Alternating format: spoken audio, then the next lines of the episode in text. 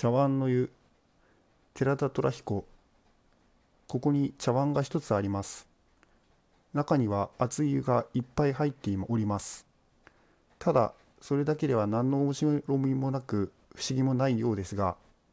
よく気をつけて見ているとだんだんにいろいろなことの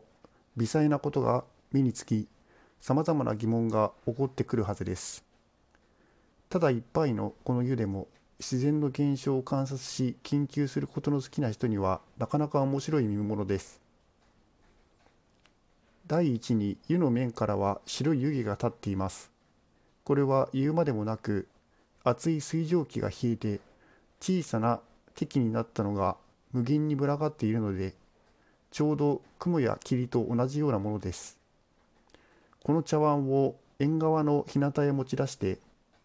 日光を湯気に当て向こう側に黒い布でも置いて透かしてみると適の粒の大きいのはちらちらと目に見えます。場合により粒があまり大きくない時には日光に透かしてみると湯気の中に虹のような赤や青の色がついています。これは白い薄雲が月にかかった時に見えるのと似たようなものです。この色についてはお話しすることがどっさりありますが、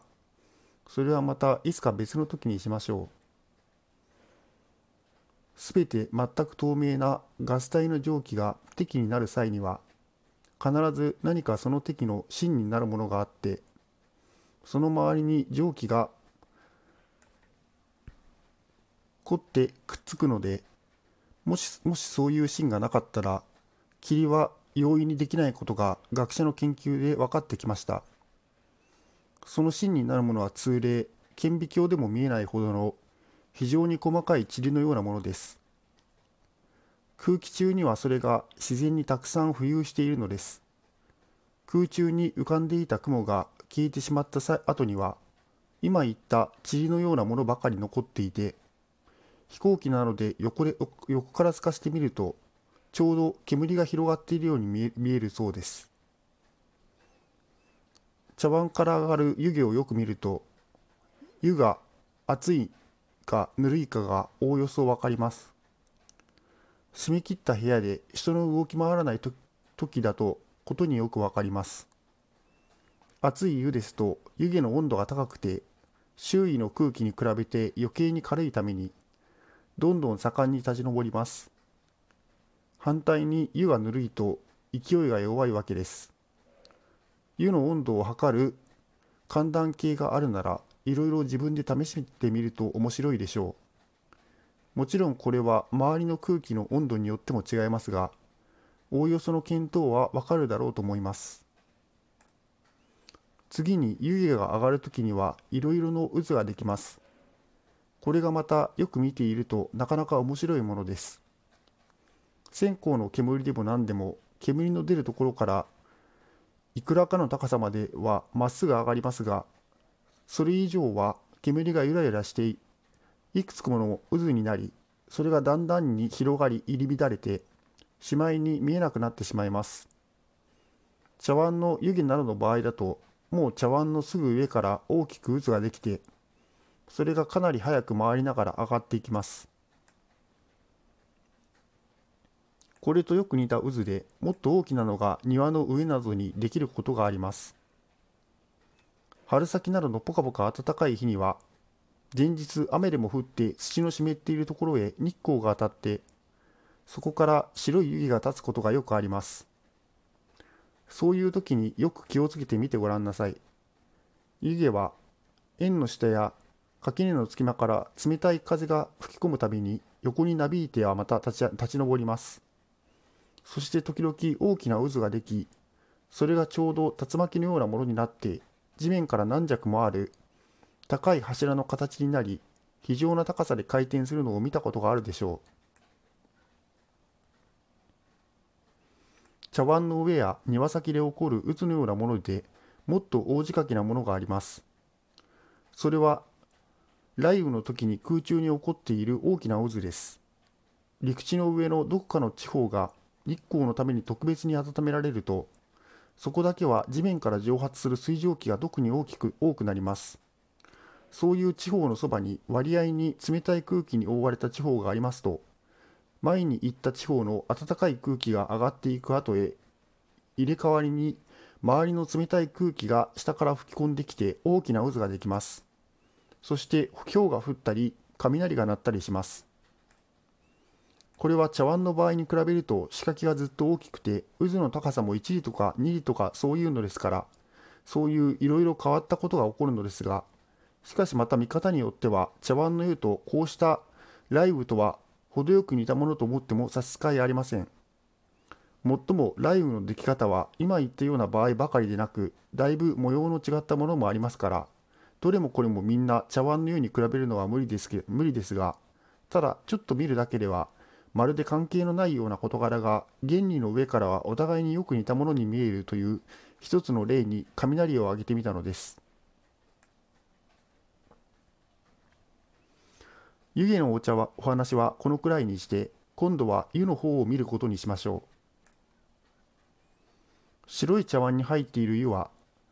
日陰で見ては別に変わった模様も何もありませんがそれを日向へ持ち出して直接に日光に当て茶碗の底をよく見てごらんなさい。そこには妙なゆらゆらした光った線や薄暗い線が不規則な模様なものになって模様のようになっていてそれが緩やかに動いているのに気づくでしょう。これは夜電籠の光を当てるともっと鮮やかに見えます。夕食のお膳の上でもやれますからよく見てごらんなさい。それをお湯がなるべく熱いほど模様がはっきりしています。次に茶碗のお湯がだんだんに冷えるのは湯の表面の茶碗の周囲から熱が逃げるためだと思ってもいいいいのです。もし表面にちゃんと蓋でもしておけば冷やされるのは主に周りの茶碗に触れた部分だけになります。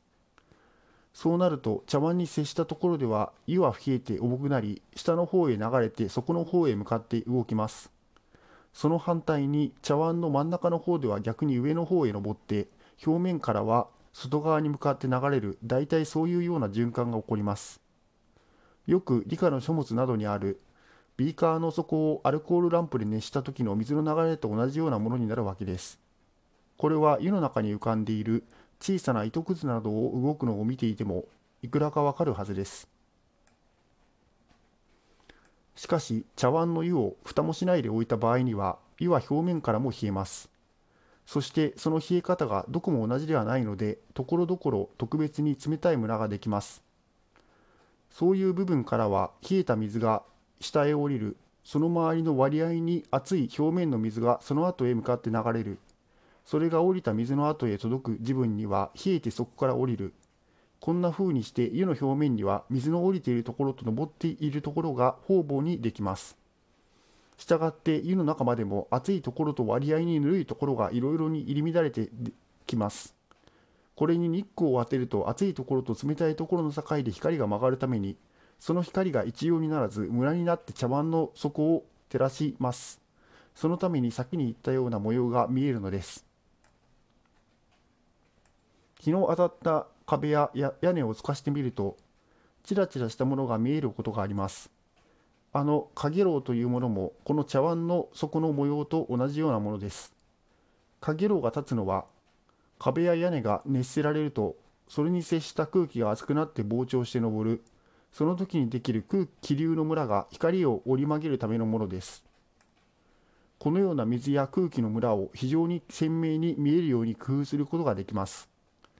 その方法を使って鉄砲の弾が空中を飛んでいる時に前面の空気を押し付けているありさまやたまに後ろに渦巻きを起こして進んでいる様子を写真に撮ることもできるし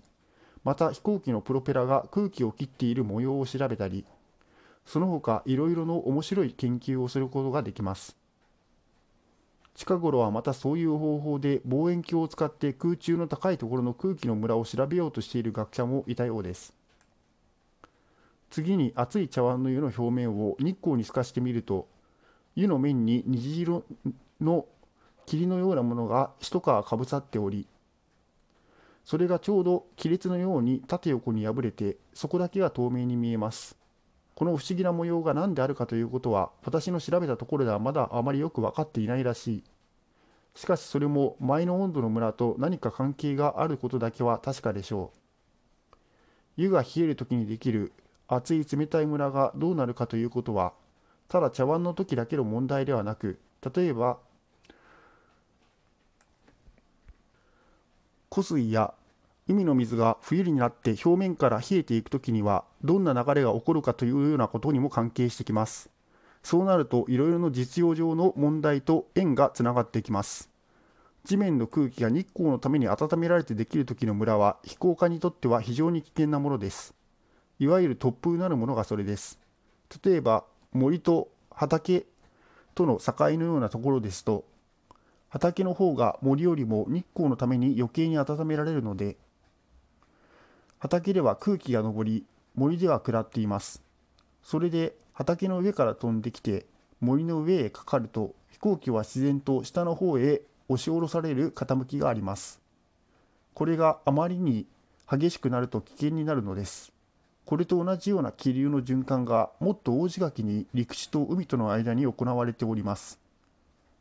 それはいわゆる海陸風と呼ばれているもので昼間は海から陸へ夜は反対に陸から海へ吹きます。少し高いところでは反対の風が吹いています。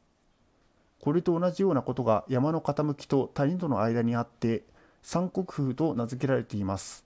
これがもう一層大仕掛けになって例えばアジア大陸と太平洋との間に起こるとそれがいわゆるモンスーンで我々が冬季に受ける北西の風と夏季の南がかった風になるのです。茶碗の湯のお話はすればまたいくらでもありますが今度はこれぐらいにしておきましょう。